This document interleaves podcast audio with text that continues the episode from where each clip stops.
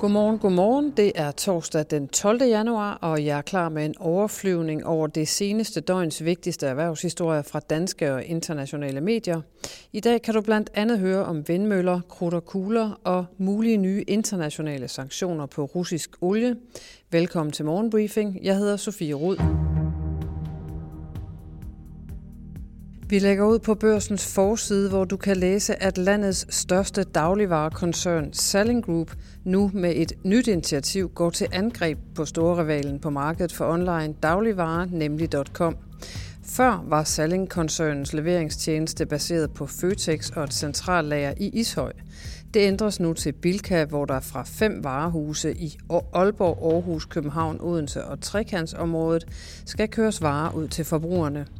Ifølge Mogens Bjerre, han er professor ved CBS og forsker i detailhandel, er det en markant ændring. Han siger til børsen, jeg ser det som et decideret angreb på nemlig.com. Det er virkelig en nyhed, at de går landsdækkende, og nu bliver der for alvor skruet op, siger han. Du kan læse hele historien i børsen i dag, og vi vender tilbage til den her nyhed lige om lidt.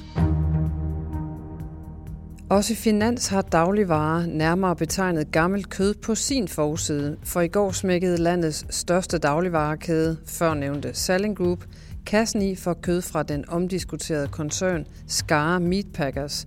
Det skete efter, at Fødevarestyrelsen under et kontrolbesøg i december fandt op til 12 år gammel kød uden sporbarhed hos det danske kødselskab i vejen. Samtidig blev styrelsens rejsehold i første omgang nægtet adgang til Skara Meatpackers, og det har ført til, at selskabet vil blive politianmeldt. Men modsat Salling Group, så vil både Rema 1000 og Lidl fortsat købe kød fra Skara Meatpackers, skriver avisen. Jonas Skrøder, som er kommunikationsdirektør hos Rema 1000, skriver blandt andet til Finans, vi kommer til at følge udviklingen tæt og samtidig være helt tæt på sporbarhed og produktion af det, vi køber derfra.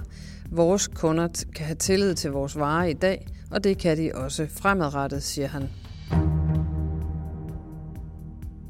Og nu lidt godt nyt for en dansk spiller i vindmøllesektoren. For midt i en bølgedal for hele vindmølleindustrien, så får danske Polytech, der globalt leverer beskyttelsessystemer og overvågningsteknologi til vindmøllevinger, nu 1 milliard kroner tilført i ny kapital. Den runde sum kommer fra kapitalfonden Norske Verdane, som har styret Politik siden 2016, og fra kapitalfonden FSN, der kommer i ejerkredsen med en andel på 40 procent. Polytech har de seneste år, ligesom resten af industrien, været hårdt ramt af, at der er kommet langt færre ordre ind end forventet, og selskabet har i 2021 og 2022 alene i Danmark skilt sig af med hver tredje medarbejder, cirka omkring 150 ansatte. Men investorerne tror på, at den grønne omstilling vil betyde en voldsom optur, som Polytech skal have sin del af. Partner Bjarne Kveim Lige, medstifter og managing partner i Verdane, siger til børsen, Sektoren er i et vakuum lige nu, men investeringer i sol og vind er det eneste, der for alvor hurtigt kan nedbringe CO2-udledningen globalt. Du kan læse mere om den pressede danske vindmøllesektor på borsen.dk i dag. Det danske forsvarsbudget skal vokse med ca. 50 procent eller mindst 10 milliarder kroner om året, og nu kræver små og mellemstore virksomheder i forsvarsindustrien en bid af de nye budgetter, skriver børsen. Det er både flere forsvarsfirmaer og brancheforeningen Dansk Erhverv, der mener, at der skal skabes mere plads til SMV'erne som følge af det nye forsvarsforlig. Steven Friberg, som er direktør for forsvarsfirmaet UXV Technologies, som beskæfter 60 medarbejdere i Ishøj, siger, FMI, og det er altså Forsvarets Materiel- og Indkøbsstyrelse, er en stor byråkratisk organisation. De er svære at handle med som SMV, fordi man næsten automatisk ryger ud i filtreringsfasen. Derfor går mange ordre til udenlandske virksomheder, og så forsvinder der know-how og ekspertise ud af landet, siger han. Hos Dansk Erhverv peger man på, at FMI er blevet bedre til at inddrage SMV'erne, blandt andet gennem mini-udbud og møder med industrien, men der er fortsat plads til forbedring. Erhvervsminister Morten Bødskov har dog ikke umiddelbart et særligt fokus på SMV'er. Det oplyser han i et skriftligt svar til børsen. Han skriver, den sikkerhedspolitiske situation har skabt et behov for, at vi investerer i den teknologiske udvikling i den danske forsvarsindustri. Og her kan danske virksomheder, store som små, bidrage med nogle af de løsninger, der er brug for nu og i fremtiden, siger erhvervsministeren.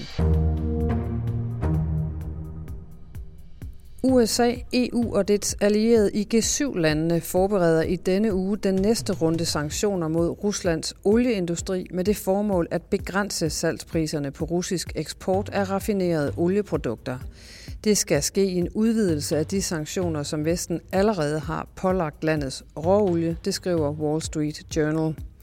De kommende sanktioner lægger sig efter de seneste tiltag fra sidste måned, hvor landene bag forsøgte at begrænse prisen på russisk råolieekspert til 60 US dollars per tønde. Disse sanktioner har haft en relativt afdæmpet indvirkning på de globale priser og har derfor givet vestlige embedsmænd blod på tanden i forhold til at presse den russiske økonomi og samtidig minimere volatiliteten på kritiske globale energimarkeder. Sanktionerne ventes ifølge Wall Street Journal at træde i kraft den 15. Den 5. februar. Den tyske kansler Olaf Scholz vil opfordre EU til at skabe nye fælles finansieringsmodeller for at hjælpe EU's medlemslande med at konkurrere mod øget amerikansk statsstøtte til grøn teknologi. Det skriver Bloomberg baseret på et papir om en samlet europæisk industristrategi, som mediet har set. Ifølge Bloombergs kilder så vil den tyske regeringschef sikre støtte, så EU's medlemslande med strammere budgetter ikke bliver efterladt i kapløbet om grønne subsidier.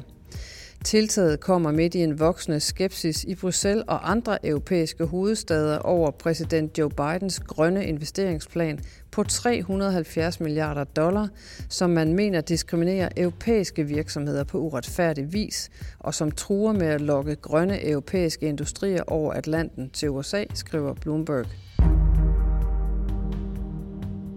Aktiemarkedet i USA steg solidt onsdag inden ugens økonomiske højdepunkt, den amerikanske inflationsrapport for december, som offentliggøres i dag torsdag. En mere afdæmpet udvikling i forbrugerpriserne for december vil kunne udløse nye aktiestigninger på forhåbninger om, at den amerikanske centralbank snart ændrer sin kurs med rentestigninger, og onsdag tog investorerne til synlædende glæderne på forskud. Især cyklisk forbrug trak op i markedet, hvor både Amazon og Tesla steg. Også tech-aktier som Microsoft, Apple og Alphabet havde en god aktie onsdag. S&P 500 lukkede i plus på 1,3 procent, mens Dow Jones blev løftet 0,8, og Nasdaq gik mest frem med 1,8 procent. Har hjemme lukket C25 med et lille plus på 0,1 procent. Og både herhjemme og i USA, så er regnskabssæsonen så småt i gang, så hold øje med alle kvartalstallene for de børsnoterede på Borsen.dk Investor de kommende uger, eller lyt med her, når det går løs i morgenbriefing. Som nævnt, så skal vi tilbage til historien om Salling Group, der med et nyt initiativ går til angreb på storrivalen, nemlig .com på markedet for online dagligvarer. Salling Groups topchef Per Bank har nemlig hele tiden været skeptisk over for, om der var penge at tjene på hjemmeleveringen. Jeg spurgte børsens chefredaktør Niels Lunde, hvorfor Salling Group gør det her nu. Har topchefen Per Bank skiftet mening, når det gælder fremtiden for onlinehandel med dagligvarer?